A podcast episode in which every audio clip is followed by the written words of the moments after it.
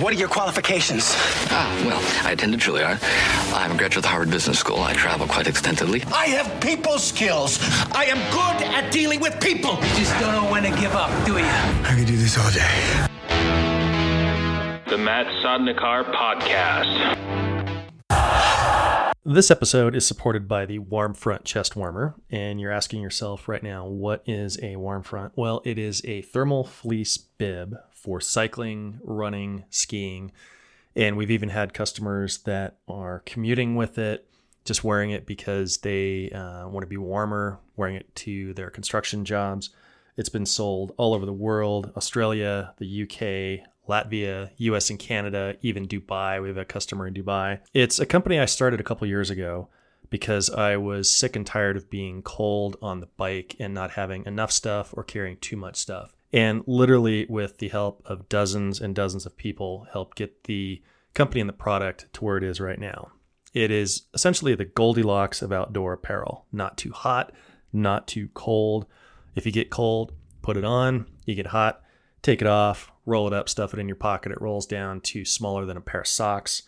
It is made by hand here in Colorado by my friend and business partner Linda with a collaboration from Function Apparel and Polartec. I guarantee it personally 100% if you don't like it, if it doesn't make your ride and your outdoor activities more comfortable, send it back, no questions asked. For more information and to get warmer and prevent purple nurple, go to thewarmfront.com. That is T H E W A R M F R O N T.com.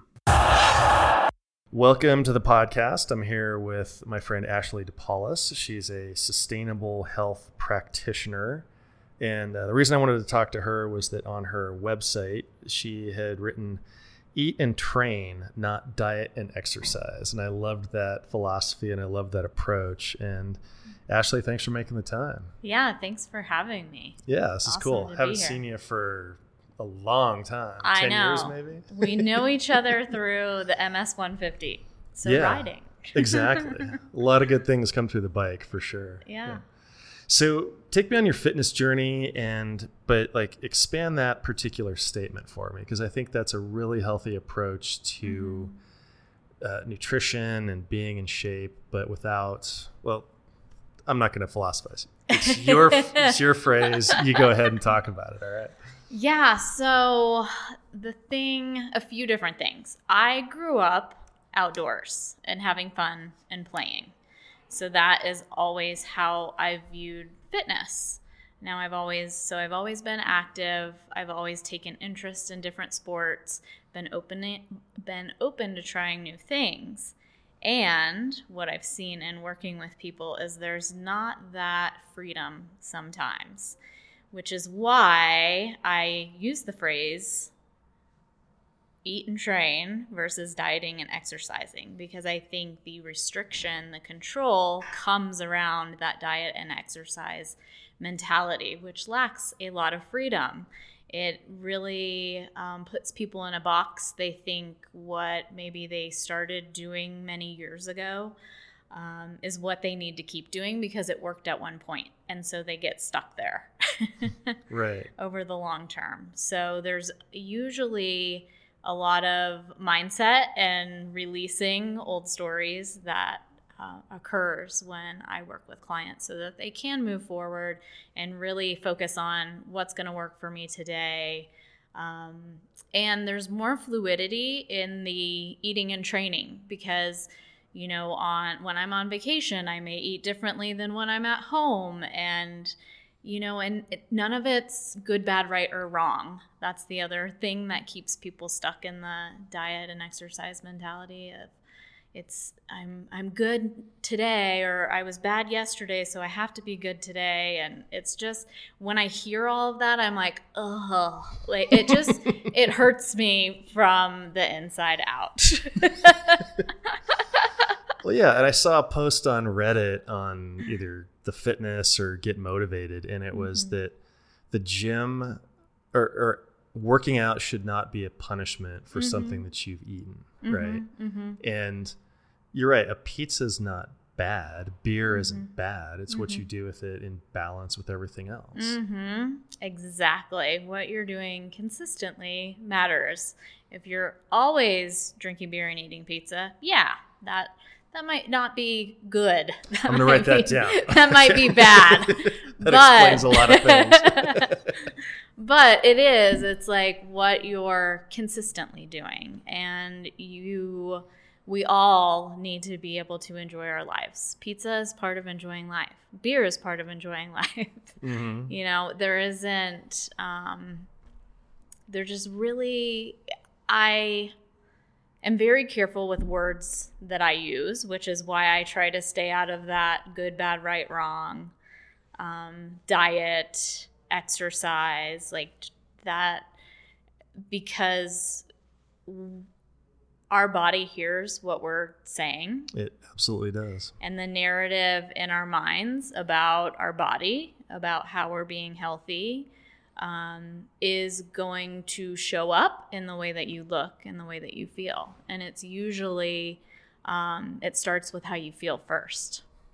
So, And I'll I will um, I'll say my first word choice was clean up. Like I will modify the things that I'm eating, particularly after say like uh, a long holiday weekend where it's been barbecues and it's been parties and an extra day off, mm-hmm. which will have been mixed with riding and running and, mm-hmm. and stretching and core.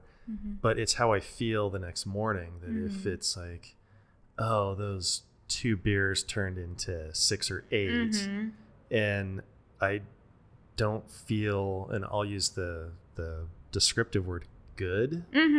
It's it's a different feeling mm-hmm, it is. than if I had gone to bed early and not had anything to drink. Like I wake up and it's like, I feel much much better. Mm-hmm.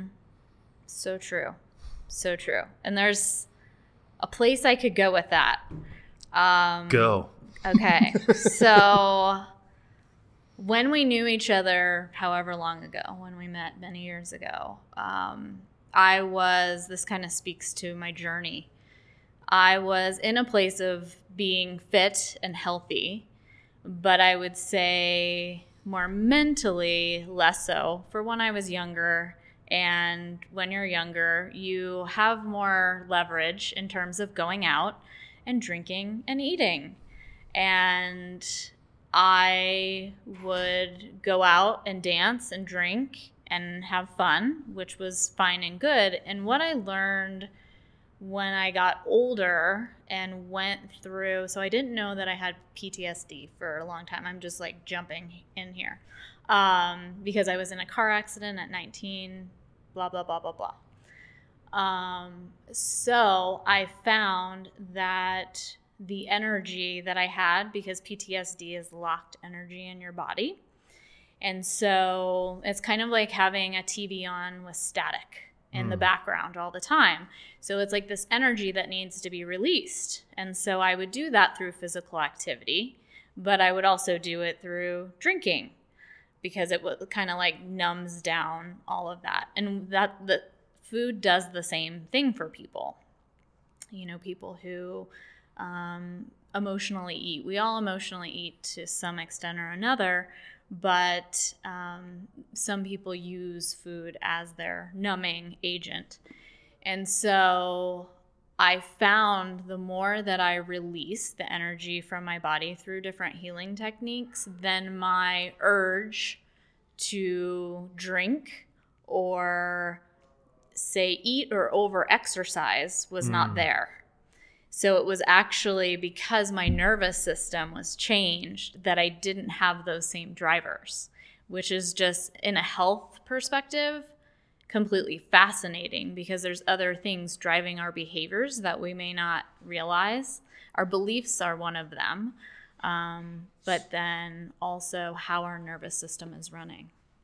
So, I had interviewed um, a couple of vets uh, last year on PTSD, and none of them had their uh, PTSD from the military. It was something that they had experienced when they were younger, and it had intensified based on their military experiences. But um, What was the the accident? If I could ask that question, what happened? Yeah, so I was 19. I was hit by a drunk driver on the interstate.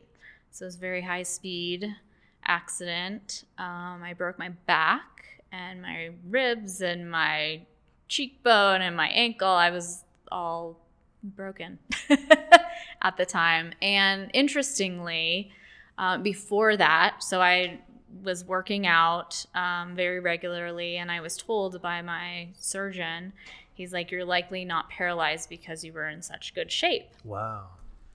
So um, I was fit going into that, which is pretty cool if you think about it, which is why I like the training mentality, like training for life versus, oh, I need to lose weight, which losing weight isn't bad. Um, but it gives a bigger perspective or a bigger why of why you actually want to be fit and healthy because you never know what can happen. You never know what you're going to be called upon. And it's kind of like a warrior being ready for a fight, I guess. I love that. Um, so I was fit going into that, and then I, interestingly, I only had a physical therapist when I was in the hospital, and when I got out of the hospital, I had to wear a brace for three months, and I would go to the gym and work out in that brace, and I was basically training myself. So I would just modify how I needed to, and that's like a big way that I rebuilt my body and myself after. And relied I say now looking back that I relied heavily upon fitness because I loved it and because I didn't know that I had PTSD so it was an outlet for me for sure. was that your first brush or exposure to mortality at that age? Hmm. So I actually was just talking about this yesterday, not in terms of mortality.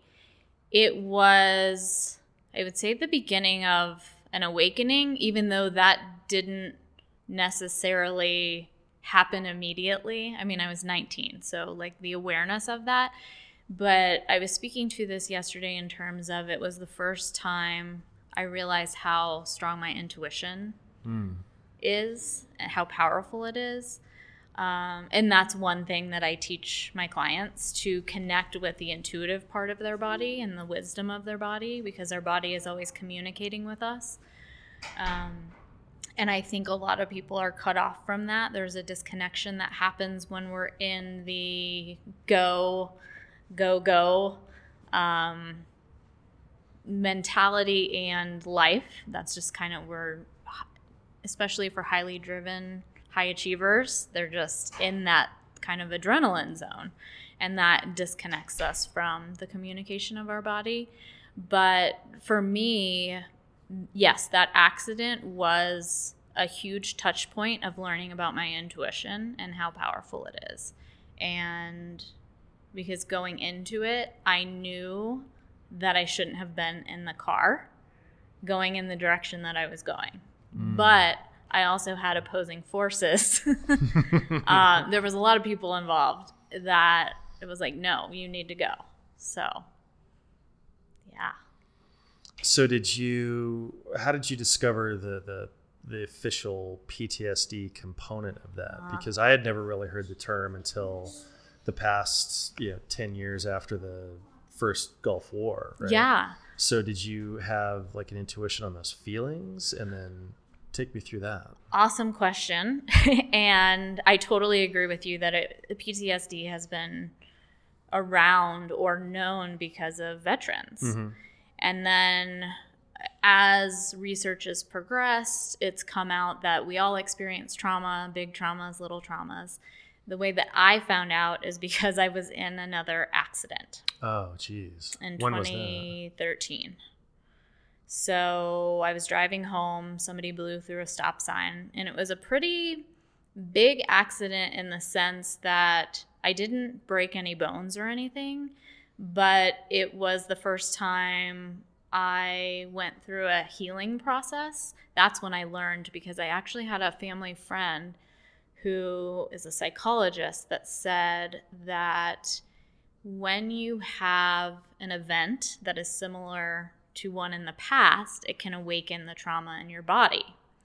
And so she suggested that I go see a trauma therapist. And so I was just open enough to be like, okay, I'll go try this out. Like I had no idea um, what it felt like at the time in my body, because I think I noticed this, um, and I know it well now, is that it's like this nervous feeling or like just anxious. If I'd be driving down the road and a car was coming out from the side, like my heart rate would just um, pick up really fast, which is not really normal. we should, um, It's your normal though. yeah, yeah, yeah, yeah. Um, that doesn't happen so much now, but it was like they call it hypervigilant. So you're like always waiting for something to happen. You're always you're in that fear mode. So that's that's how I found out, and then later found out even more. And this was last year that um, and people may have heard this in the sense that if somebody is a victim of violence that they can have reoccurring events happen of the same thing and that's because we have what's called an energetic boundary and we can have when when trauma happens it opens the boundary and you have to close it so it's been this process of like learning. I'm through all of that now, but it had been this process of learning, like, oh, there's this other component or this other piece. And that's why accidents kept occurring. And it, it just got to this point where it was hilarious because I, I have to share this. I was actually at my chiropractor, um, and it's an energetic chiropractor. It's not like crack your body chiropractor and um, this was after I dro- was this was after Christmas. I was driving through an intersection and a Lyft driver like drove into the front of my car. So it wasn't anything like crazy, but it was another like why does this keep happening? And so then I will go to my chiropractor. I have a rental car that's parked on a street a city bus drives past it and hits it. like, come out. Like, that's how I'm like, this is ridiculous. So that's when I found out about energetic boundaries. I'm kind of taking you off track, but no, I love it when this happens. this is always such a pleasure for me when we never talk about what I think we're going to talk about. Yeah. So as Yeah. much runway as you want. I'm. This is fascinating. So please keep going. Yeah, so that's when it got hysterical, and I learned, and oddly, um, and I want to share this because I think it gives perspective on. Sometimes we feel things in our body and we don't know why, and we just kind of accept that it's just like that because we're older or whatever reason that we want to give to it. But on my left side, my arm fairly often would feel like it wasn't attached to my body. And it would get um, tingly, and when I would sleep, it would, um, like, I would feel that nerve pain or like it fell asleep. And so I had done some things for it and it sort of worked. But when I found out about the energetic boundary and it was on my left side that this boundary was open, my accidents kept happening on the left side. It was my arm that didn't feel attached on my left side. And so I did some work with one of my friends who is a physical therapist, but also trained in trauma and some other work. And ever since I worked with her, my arm has not felt like it wasn't attached to my body. So it can be things that actually aren't, nothing ever happened to my arm. I didn't have like a physical injury to my arm ever. Um, so, and it wasn't any, nothing immediate had happened when I was experiencing this. So it goes to show that the mind body connection and the pattern in which injuries in the body, um, the pattern in which our thoughts control our emotions and our emotions control our thoughts because it goes both ways gets there's a a super highway or a runway in there. And so it's sometimes that stuff that needs to be worked on versus I have to exercise better or in a different way or oh it's because I'm older like it's not usually that stuff that stuff can be tweaked of course but it's not those aren't always the go-to's but people go to that first because it's what they know Right.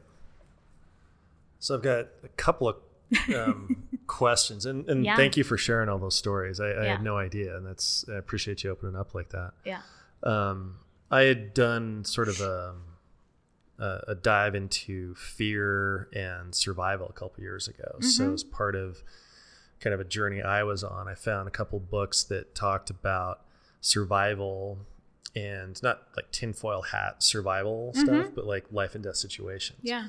And one book led to another led to another. And there was and i'm i'm gonna have to look this book up because it's one of my favorites but basically the guy talked about he talked about intuition. Mm-hmm. And this author had studied people that were victims of violent crimes all mm-hmm. across the spectrum. And he normalized for like age and location and all these other factors. And the one common thread that he found through all that was that people were like something wasn't quite right. Mm-hmm.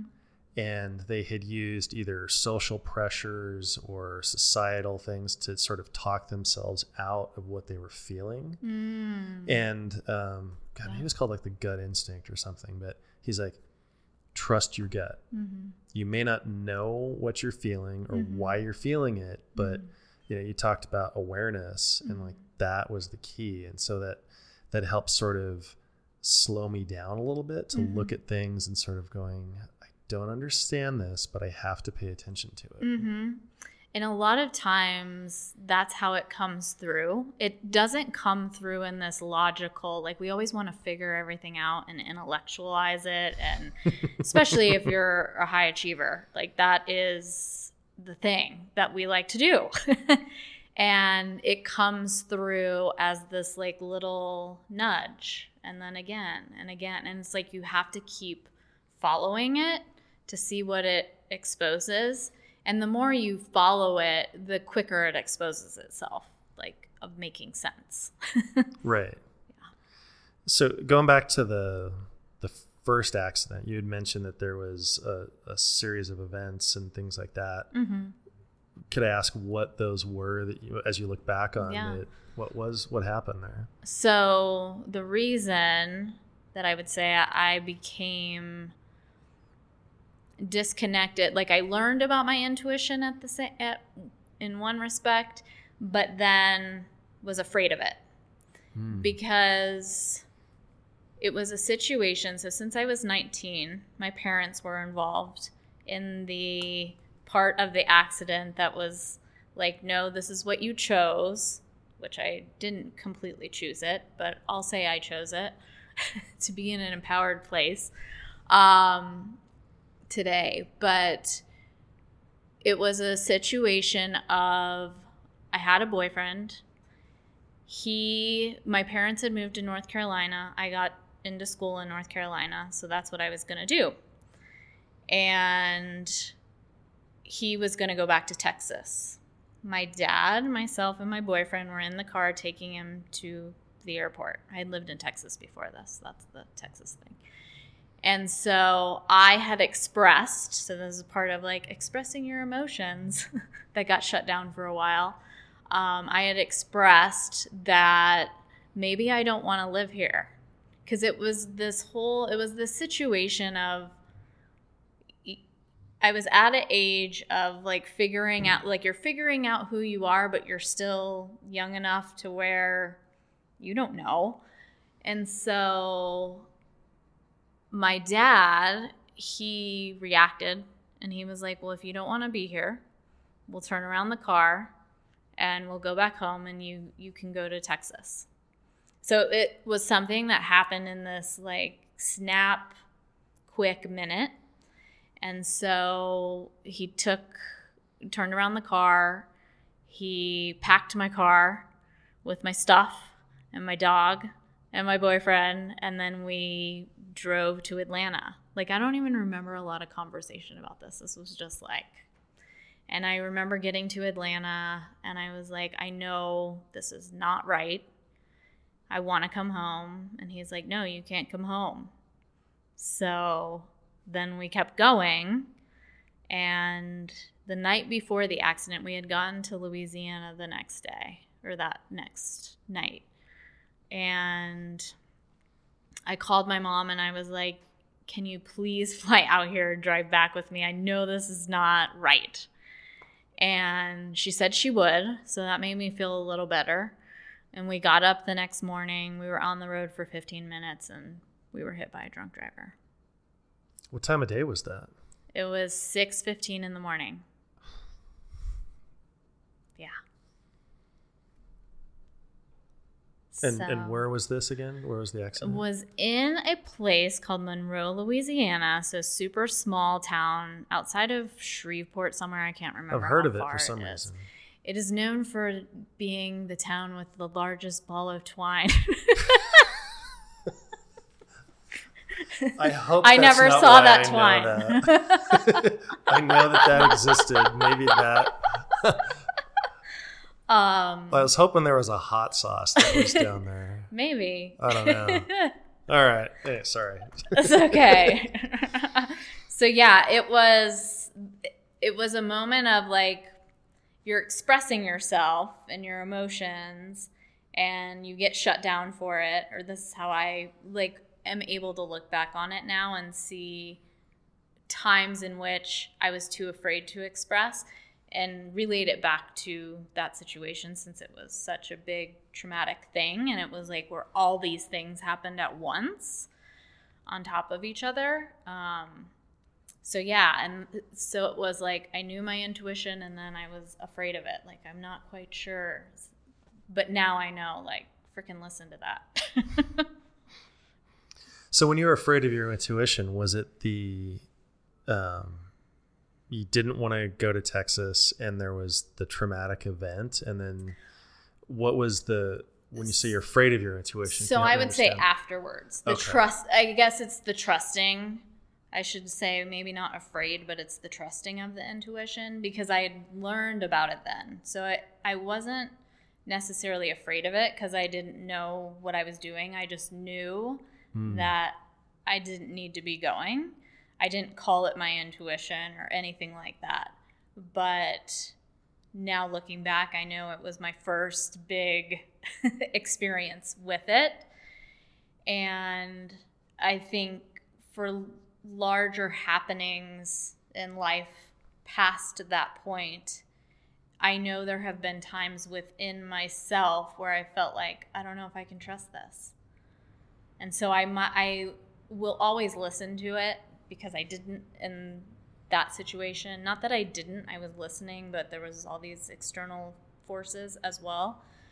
Um, but there there was there has always been this level of do I trust this? Do I not trust this? So I think that's where I where the afraid part. It's like getting to know it in a safe space.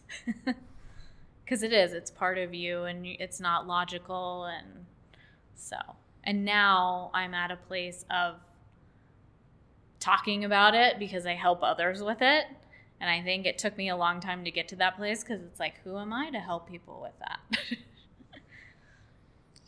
It- well, if nothing else, if you help them feel that they're not alone, you're Mhm. doing a great service to them. yeah.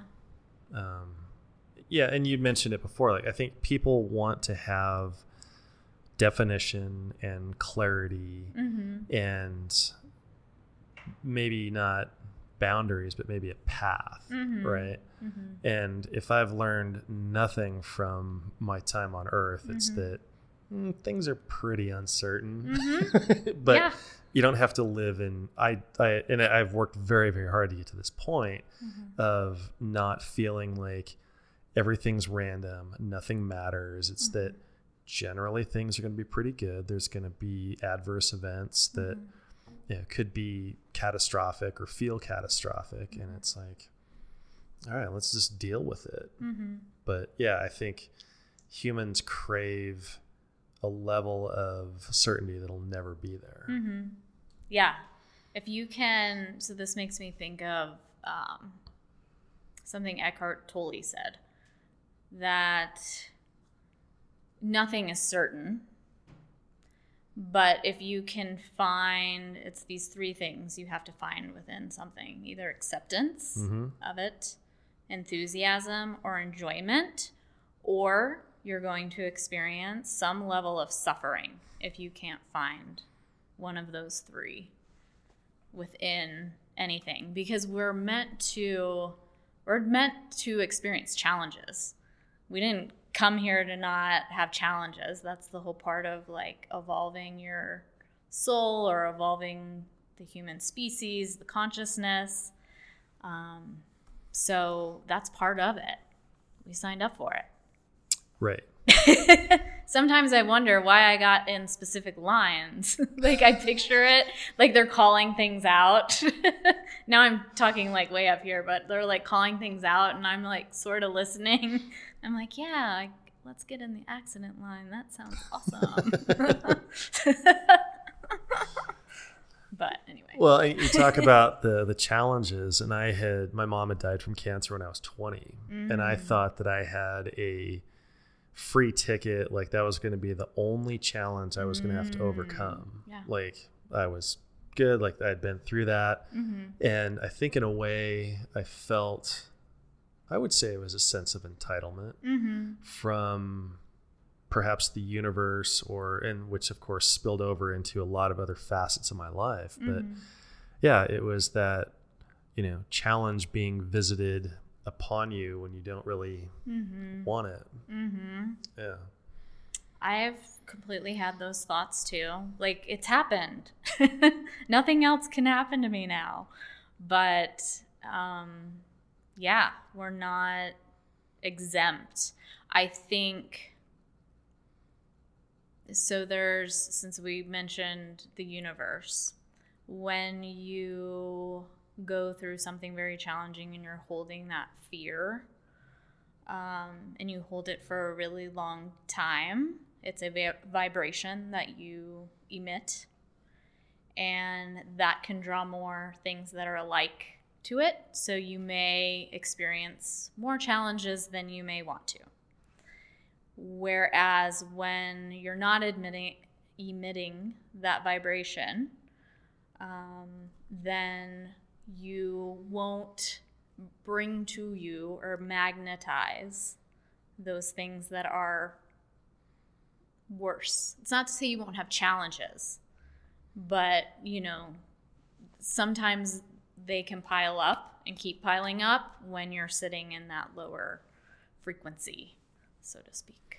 From a scientific perspective that makes total sense Yes. right because we're essentially just a pile of atoms that is Yeah. kind of in a glorified functional package Mm-hmm. and why wouldn't um, you know the, the difference between two molecules just in in space in a vacuum Mm-hmm. operate any differently as they're assembled into a human being so we Mm-hmm. talk about magnetization and things like that makes perfect sense Mm-hmm. right and i i see that i'm thinking of two people right now that have Mm-hmm. negatively charged ions and Mm-hmm. i think they expect everything to go bad Mm-hmm. and i tend to think everything and again i'm not saying this flippantly or easily this took a lot of work to get to this point but i look at things that they're either going to be neutral or positive. positive and I've been in that mindset where everything is negative. Like I can't even on the most beautiful bluebird Colorado day, I could not get into that positive headspace. So I, and I don't I don't say that judgingly towards them, but it's like I see the spiral that they're going down and I see the spiral that I'm going up and it's like you just got to like mm, just and maybe yeah maybe remagnetize is the Yeah. the title of your book ah, but I love that idea because it, it's Yeah. really like the law of attraction, right? Mm-hmm. I um I heard this quote the other day. It wasn't really a quote. Somebody said it. Uh, I don't even know who. Remember who? Because I listen to so many different people. but it was your thoughts are electric, your heart is magnetic. So if you think about the heart, and we're talking about frequency, that's where we admit, emit, I keep on saying admit, most of our frequency from um, because it's our biggest electromagnetic field. And so when our heart is very closed, which when you're in a fear space, you're not going to have an open heart, you're going to be more restricted. Even sitting for a long period of time, um, and looking at your iPhone hunched over, that's going to change your physiology. That's going to make you more constricted. Um, you're not emitting bigger frequency from your heart and your chest because you're, you know, concave. So if you think about ways in which you can open your heart more, which is probably it's the biggest work of all of us that that love and loving um, others for being different, loving others through hard times, all of it is the the thing that will bring more of what you're actually looking for to you. It'll make it'll help it show up in your field. Since we're speaking science. and all of this is like the cool thing about it But I completely agree. You're Yeah. absolutely right. I'm coming Yeah. at it from more of a like empirical sense of mm-hmm. just noticing behaviors and Yeah. the science behind it makes absolute sense and mm-hmm. I think it bears repeating. It's like you you're going to attract what you attract. which th- it that's hard sometimes it's hard to wrap your head around especially when you're in a not so great space. Um, and it's also a really cool opportunity to be like okay how can i play with this?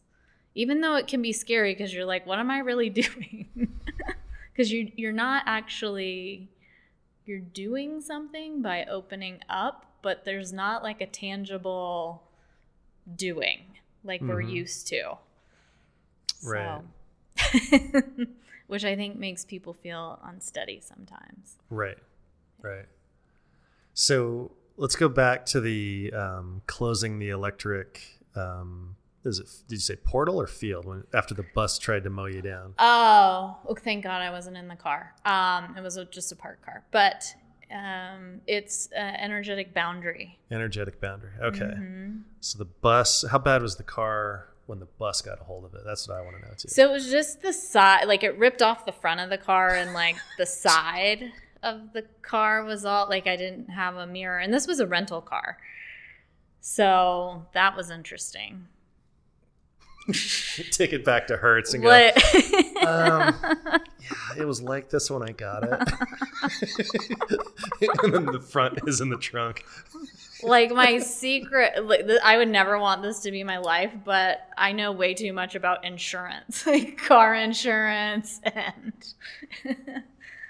gosh. Um, but yes, energetic boundary is it's if you think of our electromagnetic, I'm trying to think of an easy way to explain this. Your electromagnetic field, and when it is intact, then things can't come in as easily. And so when you have a trauma, um, it breaks that barrier, that boundary. So you have to put it intact again. And so, how did you do that? Can you take me through that process? I did that through. Um, I worked with my friend and a colleague of mine named Renee Ostertag. She owns a business called Green Tree Mind. So she works with the neural pathways between the mind and the body. And so, and she works in a very, yes, science and yes, um, exploring with people. So she'll ask questions and like where you feel things in your body and how you can release that and um, and not even always doing a physical motion even though we did a little bit of that. It was as easy as tying an emotion to a story and visualizing like she'd have me close my eyes and explain what I see. Um, it's also through creating safety. So a lot of times that energetic boundary is where we're not feeling safe in our body. So this is like a whole other thing is coming in right now of a lot of people don't feel safe in their body. A lot of people aren't actually embodying their body because of places that they're not safe. So they're not in full expression of themselves. So that's actually why a lot of this work is important. Exercise, yes, because exercise helps you get in your body, but then can you stay there? Or are you always like going somewhere else, dissociating? And we all do it at different intervals, but um, she had me tell her like what I was seeing and um, then creating safety. She did an exercise where she walked around me and um, asked if I felt safe with her. And I knew on the left side I did not feel safe with her. I feel really safe with people on my right side. I've shifted that now. Like I would always have my boyfriend walk on one side of me. Now I can like handle it if we're moving around. But it's just like a like your body just feels it. It's like mm, that doesn't feel right. You have to move over here. So I think it started out by at least speaking my needs to other people because I think at first I didn't understand it. Um, then being able to voice it and then actually putting that boundary intact again. And so now I can play with it a little more. So I don't don't know if that totally answers because it was like a lot of different things and they're not easily explained things. Sure. I Yeah, did see Superwoman. Like she was hanging out in my hamstrings. no, I'm not. It's like crazy some of the stuff that comes up, and it's all buried in our subconscious. And our subconscious is where 95% of our behaviors come from. So it's on like this automatic Yeah. reel. Yeah. So- The the somebody pushes play and that particular tape Mm-hmm. Yeah. just plays. And so when we go in with some of these different modalities and just allow ourselves to play with it, um, that's when we can get into our subconscious and release it from our body. And there's so many ways to do that. So Yeah. And how long was that process from the time that you met uh, Renee till, I guess, maybe you started seeing or feeling some progress? Well, interestingly, so I have been doing work, like energetic work or healing work, releasing PTSD since 2013. So I actually didn't do this work with Renee. I've known her for a long time, though. Um, this particular work with her, and we only did three sessions. So because I've actually done so much work, I can move through things a lot faster than someone who's maybe never done it before. So with her, I think we did three or four sessions. So actually, that piece didn't take a very long time. Um, and we discovered that that's likely what was going on when she had told me a story about one of her clients who had this experience um, because we're even practitioners of this are still learning about it. Um, so she had told the story of her client that was having pain. It was like headache pain on one side and couldn't figure out why. It would only come up at certain points.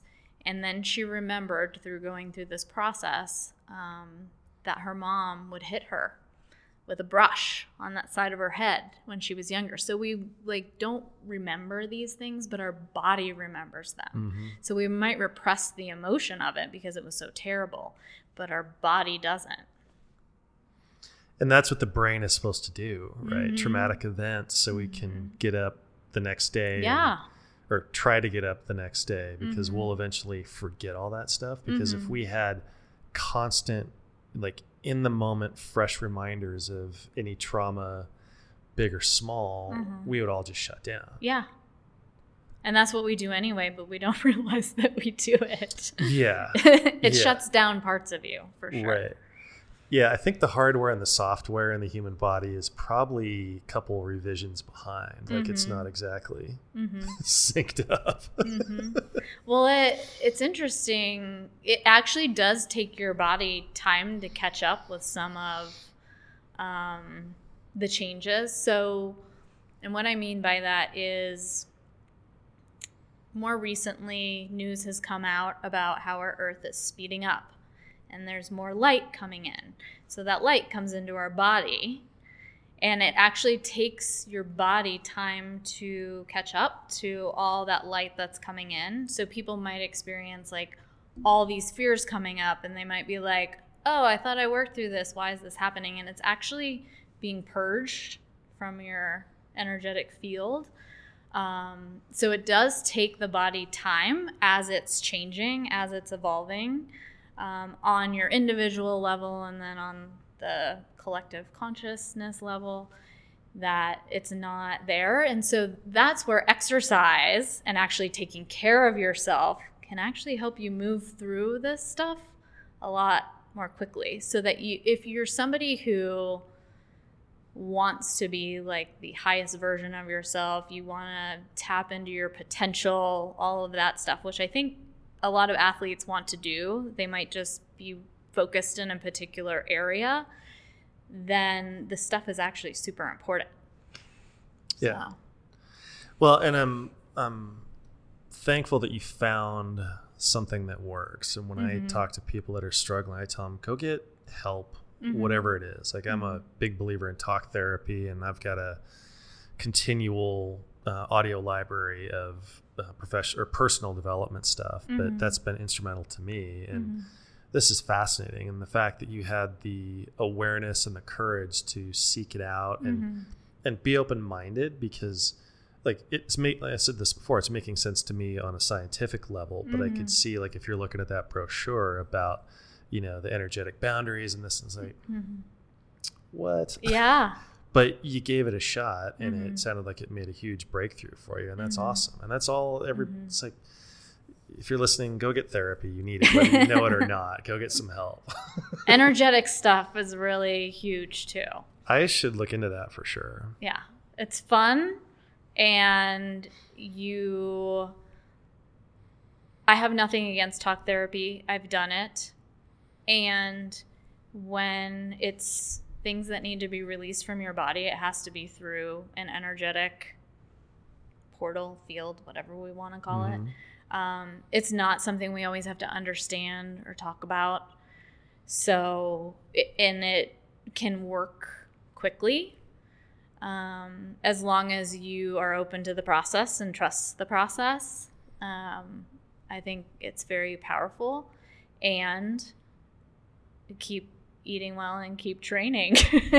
Yeah. and be open you know as you um, i'm just tying this in here for whatever reason as you evolve and as you go through different seasons of life your body is going to want you to move and eat in different ways so be open to those different ways even if you a certain way worked for you before if that's not what is happening now, it's not real for you now, don't try to force it.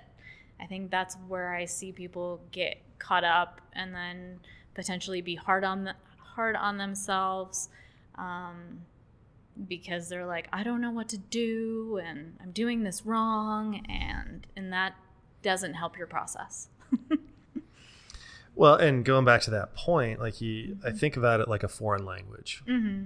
right? It's it, it works in France, and mm-hmm. you're exposed to just pick a foreign language you've never heard before. It doesn't make any sense at all.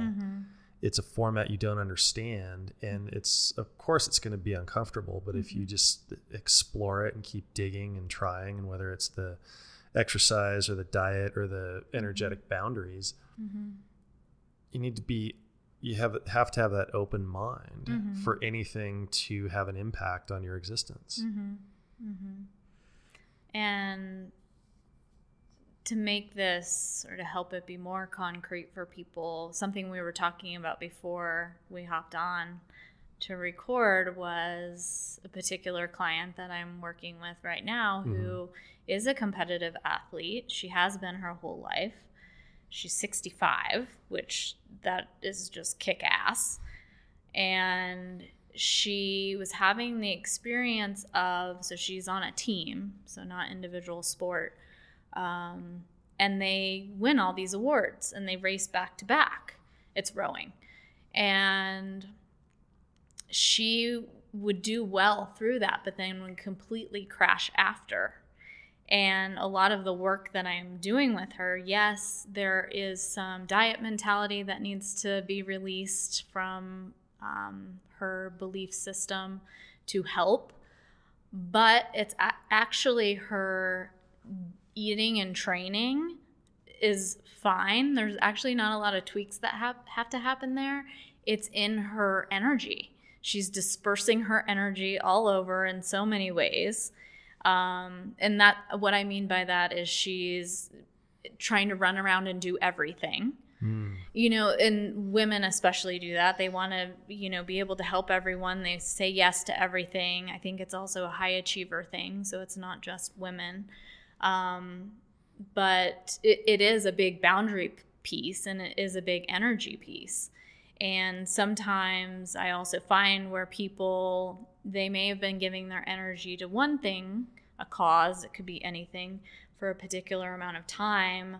And they're ready. To, I actually experienced this recently where I was teaching fitness classes. I'll make it super concrete now because this, I just remembered this. I was teaching fitness classes. I was ready to give that aspect up so I could step more into teaching um, and coaching others. And so I had a really hard time because my identity was really connected into because I enjoyed it. I didn't it's not that I wasn't enjoying it anymore. It was just but I was also not enjoying it on a certain level because I knew something else was calling me.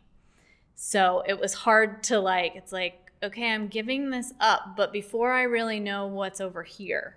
And a lot of people get caught between that. And so it's it's sometimes we we always have it's not sometimes we always have to let go of something before we can step into what's next so Yeah. Yeah. I don't think I've ever talked about this on the air, but for a couple of years I was a spin instructor and I taught at a women's only gym. And one of the things that I, well, one of the things I'm proud of, of course, I was married at the time, but I never had like the, the, um, stereotype of like dating anybody. I mean, mm-hmm. like was number 97 on the list, right? starting with being married, but being professional, but not falling like to the bare minimum of being that guy, mm-hmm. right? But one of the things I would plead, coach, suggest with these women athletes in the spin mm-hmm. class that were all ages, all shapes was like, don't focus on what you look like mm-hmm. or the numbers. Look at what you can mm-hmm. do. Mm-hmm. And if you ride your bike up Mount Evans or you finish a marathon or a 5K or a 10K, like that's the most important thing. And the the comparison of people that don't do any of those things is a much bigger ratio. But if you look at okay, my waist is like a, a 36 as opposed to somebody else's. It, and I just kept going, look at what you can do, mm-hmm. not what you look like or not what mm-hmm. anybody else says. Mm-hmm. And, and we were also talking about this question before we started recording. How tough is that with your female athletes to sort of correct or compensate for like the um, the media pressures of being a woman? i think media is something i touch on in my program. With athletes i think it's usually their team if they're playing on a team sport and not being the weakest link or not letting their team down. There's an aspect of that. And yes women in general have the from media like i have to look a certain way. Um, and compensating for that I think what I see people in general do to compensate for any beauty standards is it goes back to that judgment, punishment, restriction, and control. and so sometimes when I see somebody who's really fit, like super, super fit, I'm like, wow, what's going on under that? Because it, it tells a completely, yeah, you may be fit, but are you really healthy? Are you really treating yourself well? Um, because I think there's this just this form of punishment that goes on, this form of like being so critical of self that happens. Um, and then on the flip side, for people who don't take care of themselves, it's the same thing. One person can just look really fit and ha- they can have the same internal world. It's just showing up differently. Yeah. I don't I don't know if I answered your question. I kind of went somewhere, but No, I think it's it's it's comparison, right? And, Mm-hmm. and I've always said nothing will survive comparison, Mm-hmm. right? No matter what it is, whether it's your bottle of water or a vacation or going out to dinner, if you take that and don't look at it um, in isolation, if you Mm-hmm. start comparing it to anything, nothing's going to hold up, right? There's always somebody smarter, faster, taller, stronger, Mm-hmm. skinnier, healthy. It's just like,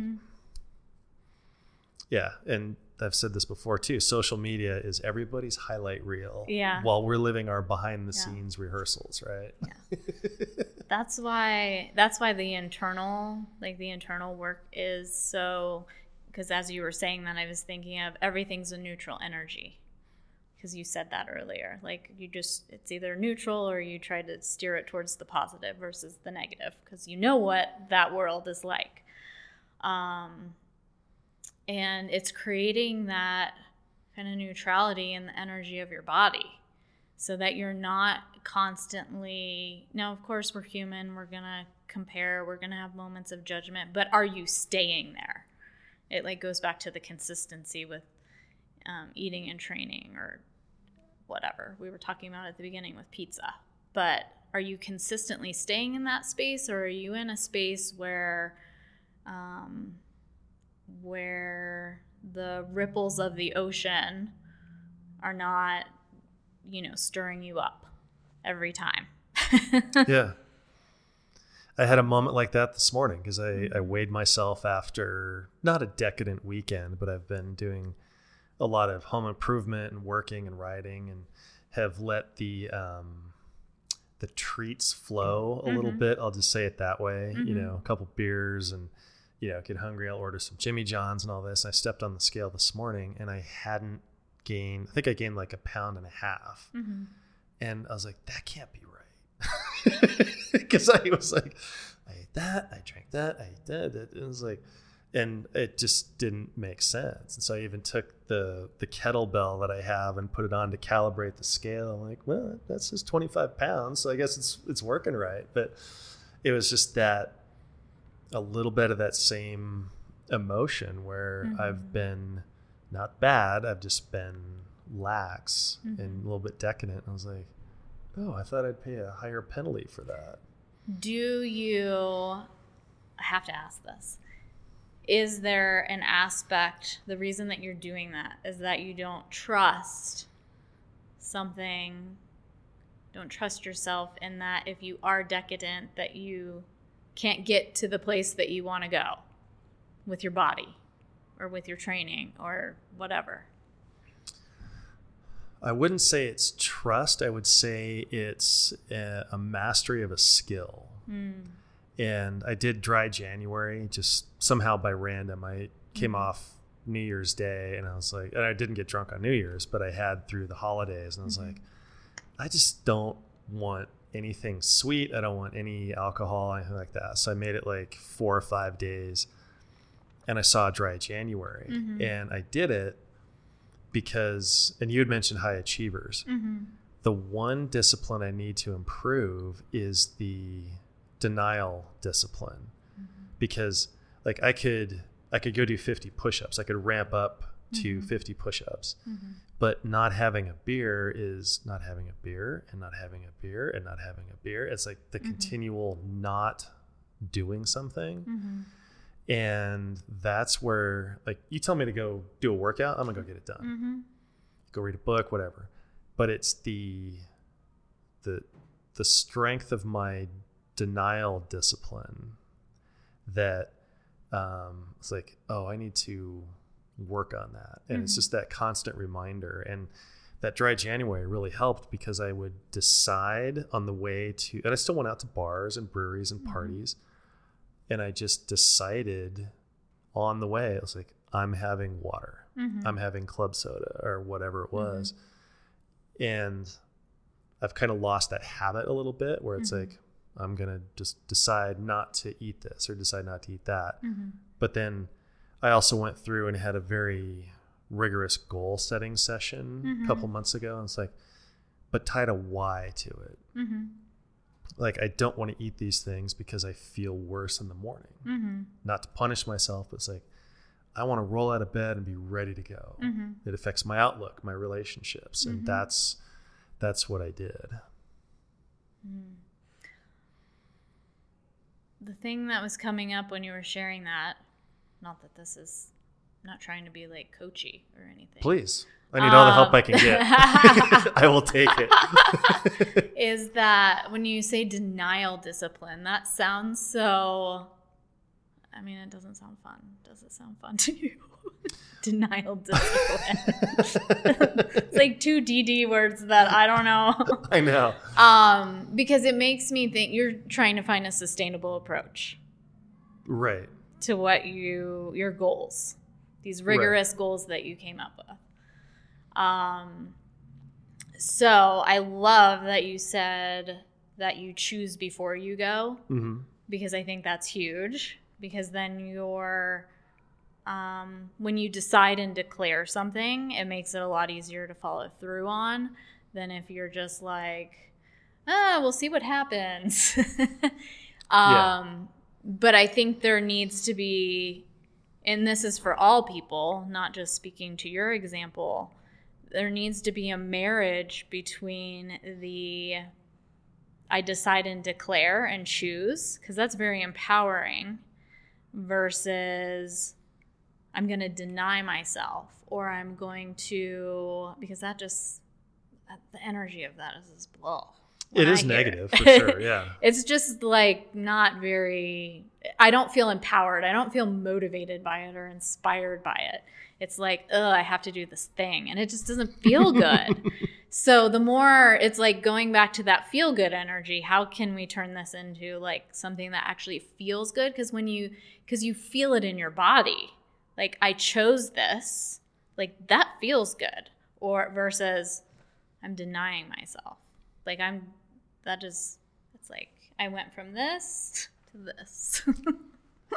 Open to close. yeah. And thank you for the, the the coaching. And as you were talking about that i started picking out key moments like that in mm-hmm. january. I'd go go out to dinner and my bill would be $11. Mm-hmm. I'd go to the rio and i would have chips and salsa and a couple of tacos and this and i get mm-hmm. my bill and because i didn't have which i know i would have had three margaritas and maybe a mm-hmm. beer on top of that mm-hmm. i was like i'm saving so much money. Yeah. and that's my relentless optimism training. I would find what you were talking about out of mm-hmm. that. Like oh I, I rolled over and it's like oh i can get into these pants now. Like i would find the positive in it.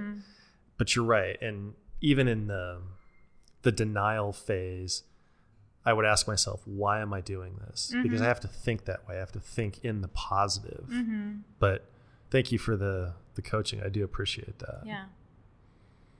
Yeah. That's just what came up when you were talking about it. For sure. And I mean anytime because I can relate to how it feels when you say that or when anyone says it. And so I think the more we can get into that place of I'm choosing this and knowing why you're choosing it because we can Yes. choose the pizza.